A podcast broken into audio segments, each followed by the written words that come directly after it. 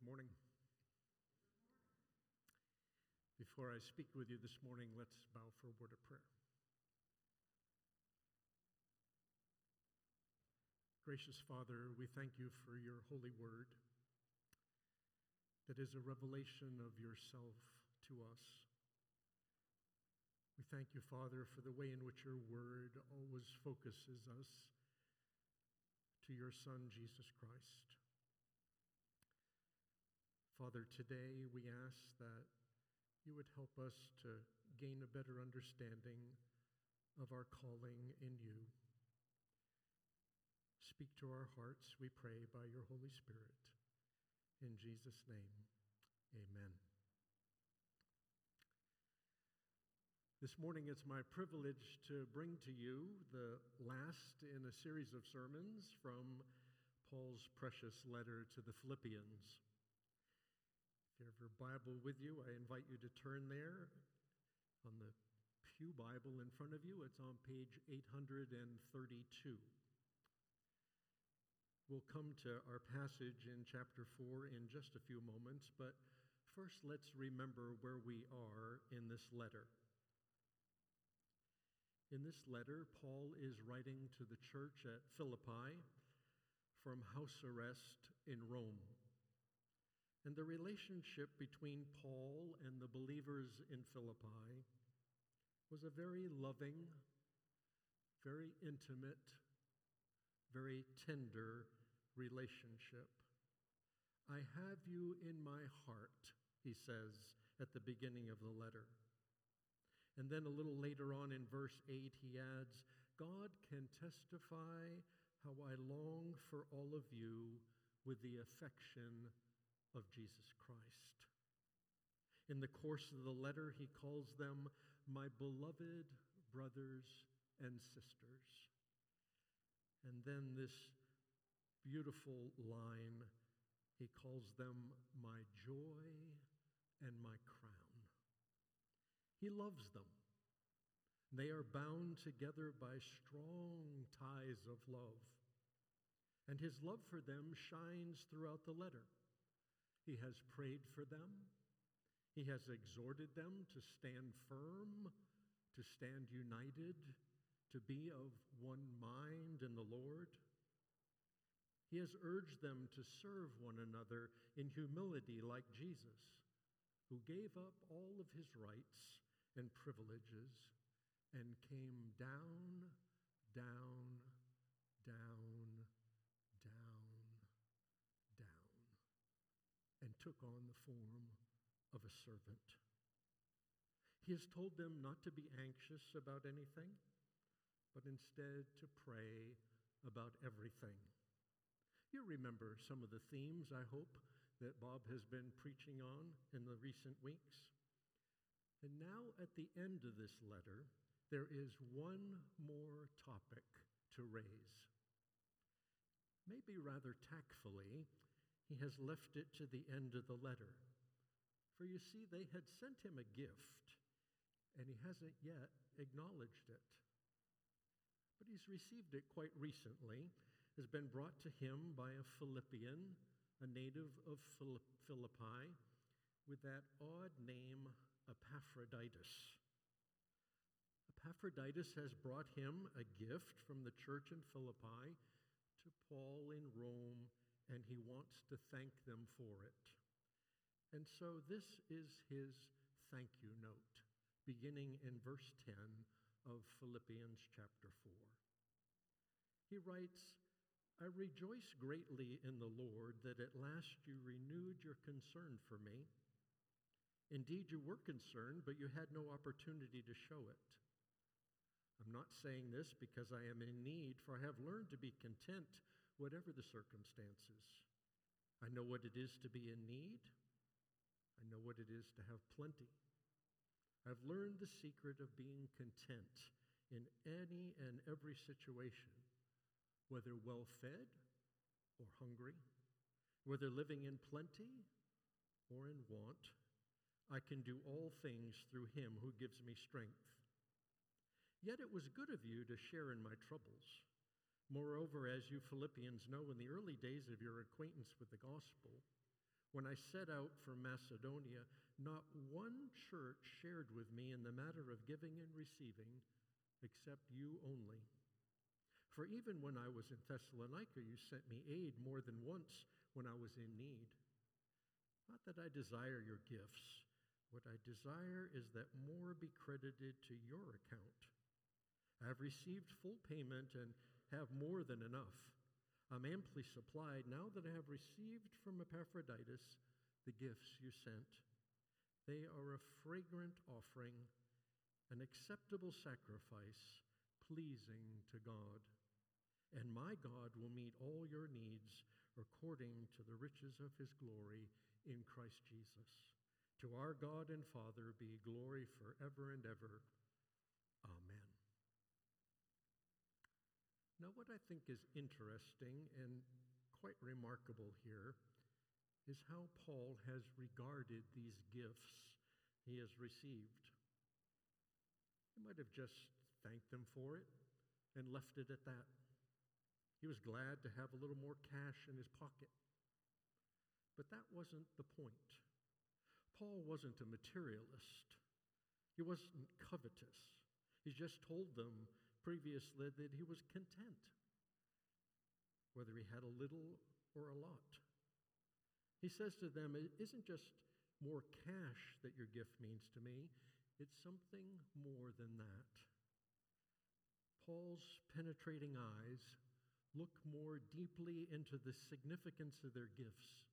And what he writes about their gifts is extraordinarily applicable to our gifts that we just prayed for a few moments ago. Paul saw their gifts in terms of partnership. When Paul calls them his partners, he's using a Greek word, koinonia. It appears some 19 times in the New Testament for a range of meanings centered around fellowship, joining together, and of course, partnership. The sense is always a shared relationship, a two sided relationship. Verse 14, Paul writes, Yet it was good of you to share literally in my troubles. That word share there is the word koinonia. It was kind of you to have a share in it, Paul writes. Was kind of you to enter into partnership with me in my troubles and my affliction, to send some relief while I'm here in prison in Rome, sending me a gift as a token of your love and sympathy. And you remember Philippians, you know that in the beginning of the gospel, that is when I first brought the gospel to you on my second missionary journey, that after I left Macedonia, no church shared, that is, entered into partnership with me in the matter of giving and receiving except you only. For even when I was in Thessalonica, that is, before leaving Macedonia, you sent me aid again and again. Now, what we need to understand here is this the Philippians had been sending a number of gifts before. They did it at the beginning of their conversion. Soon after the church had been established in Philippi, they sent him a gift while he was in Thessalonica, just south of Philippi.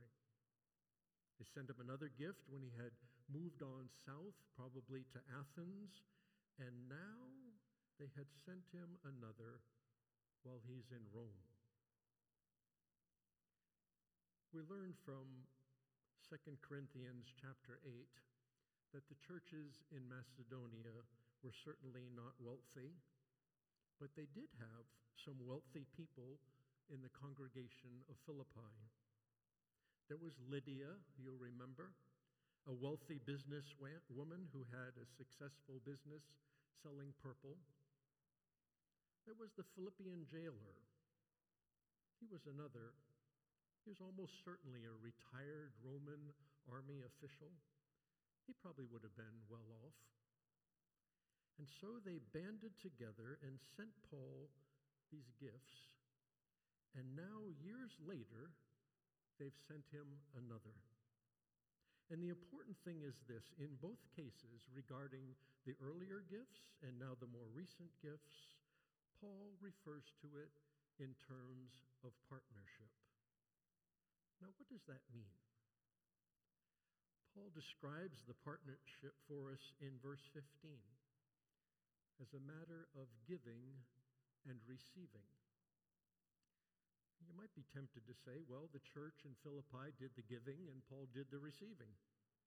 They sent their gift and Paul received it. But that's a rather unilateral kind of partnership. I think you would agree. Imagine with me a couple named John and Joan. John and Joan meet. John falls in love with Joan, but Joan's heart is unmoved toward Joan, toward John. That's not koinonia. That's not partnership. That's a one sided, one direction relationship. But if Joan returns John's love, now it's mutual, it's bi directional. Both are giving of themselves to the other and receiving love in return. That is koinonia. That is fellowship. That is partnership. And hopefully, John and Joan live happily ever after. You see, the kind of partnership Paul is talking about here is a partnership in which both parties did some giving and both parties did some receiving. Paul references this type of partnership in Galatians chapter 6, where he writes Anyone who receives instruction in the word must share all good things with his or her instructor. So the teacher gives the student some instruction and the student gives the teacher some payment in return. Each does some giving, and each does some receiving. And here in Philippians, Paul has brought them the gospel, given them the gospel, spiritual things. And the church in Philippi gave Paul a monetary gift, something material. And Paul saw their gifts to him not as cash in the pocket, but as an expression of their partnership for which he is thankful. But it's more than just a simple partnership. It's more than cash in the pocket. It's more than just relief aid. It's more than just mutual edification. It's more than just enabling Paul to continue on his missionary journeys. Paul says that by their gifts and support, they have entered into a partnership in the gospel. In chapter 1, verses 3 through 5, he writes these words I thank my God every time I remember you. In all my prayers for you, I always pray with joy because of your partnership in the gospel from the first day until now.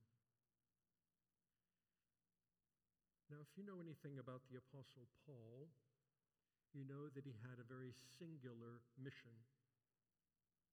His mission was to bring the gospel to the, to the Gentile, that is, non Jewish world.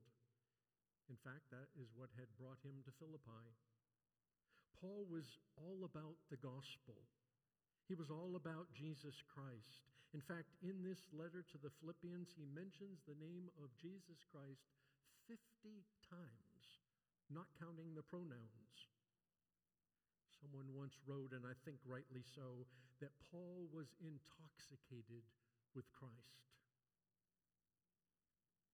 Paul had a message, and that message was the gospel. But what exactly is the gospel? What is it in a nutshell? We know that the word gospel means good news. But if someone were to ask you what the good news was, what would you say? Would you quote John 3:16? That would be a good thing. Or maybe Ephesians 2 verses 8 and 9? Or maybe one of my favorites, Romans 10, 9 and 10 would be good. What would you say? Someone once asked the great British preacher Charles Spurgeon if he could put into a few words what his Christian faith was all about. Spurgeon said, I can put it in four words for you Christ died for me.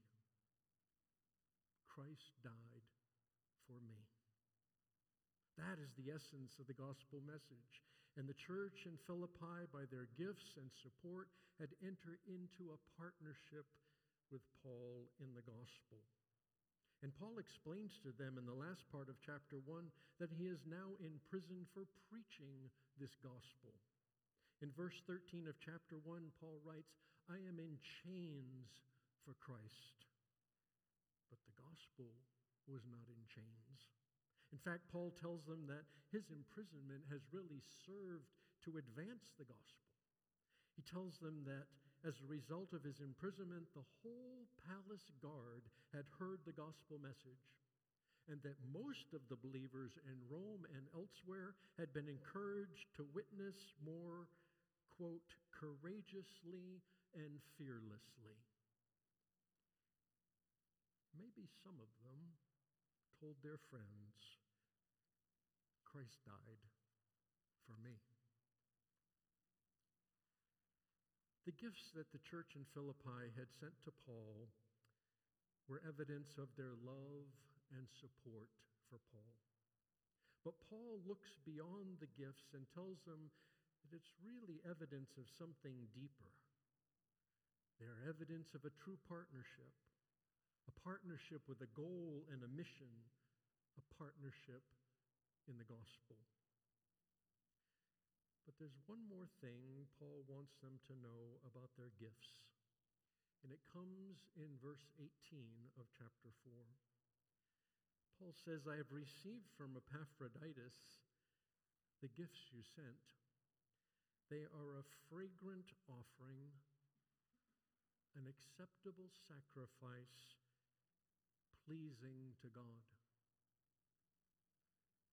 Now, this fragrant offering and all of this sacrificial language is familiar to any reader of the Old Testament.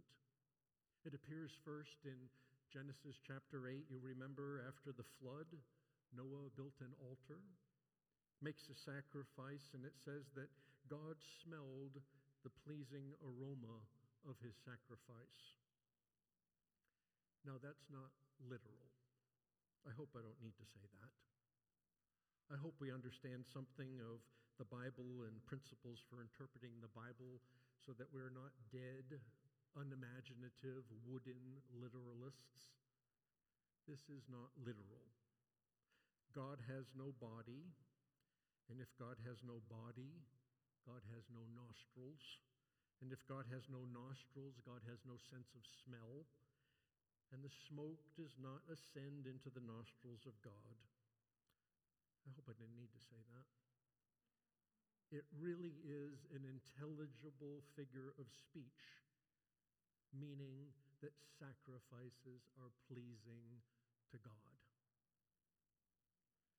The New Testament writers often borrowed the sacrificial imagery of the Old Testament.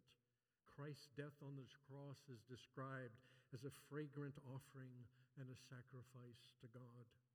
And our Christian praise and our Christian service and our Christian gifts are similarly described in the New Testament as offerings pleasing to God. Now, isn't it rather beautiful? Wouldn't you agree? That the Philippians had made a gift to Paul, and Paul says, actually, you made a gift to God. Your gift to me is actually a gift to God. It has helped me, but it pleases God.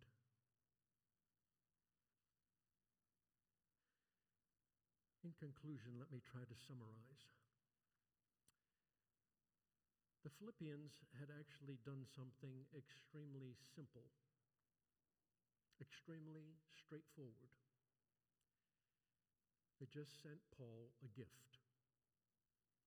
And with that gift, they sent a message of their love and encouragement. Very straightforward, very simple. It happens every day. But Paul sees beyond their gift and sees their gift as a symbol of deeper realities. He sees their gift as an expression of their partnership with him and his ministry, including his sufferings. He sees their gift as an expression of their partnership in the worldwide mission of the church, a partnership in the gospel. And he sees their gift as a sacrifice they were offering to God. Now, forget about Paul. Forget about the Philippians. What about you and me? Do you see yourself as a part of a partnership? If the mission of the church is to go forward in the days ahead, what part will you have? If the gospel message of Jesus Christ is to penetrate the world of the 21st century with all of its pluralism and narcissism and materialism, what will be your contribution? If we're able to implement the God size dreams of our 2022 vision team right here in our church, what part will you have? No one can answer those questions for you. Only you can. But as you answer those questions, let me leave you with one more question that may serve as your guide. It's a biblical question that I believe arises naturally from the text. Before you go to bed tonight, ask yourself this question Whatever contribution I make, is it the best way I know how to serve others, to give of myself, and to please God? Whatever contribution I make, is it the best way I know how to serve others, to give of myself, and to please God. God grant that it be so. Let us pray.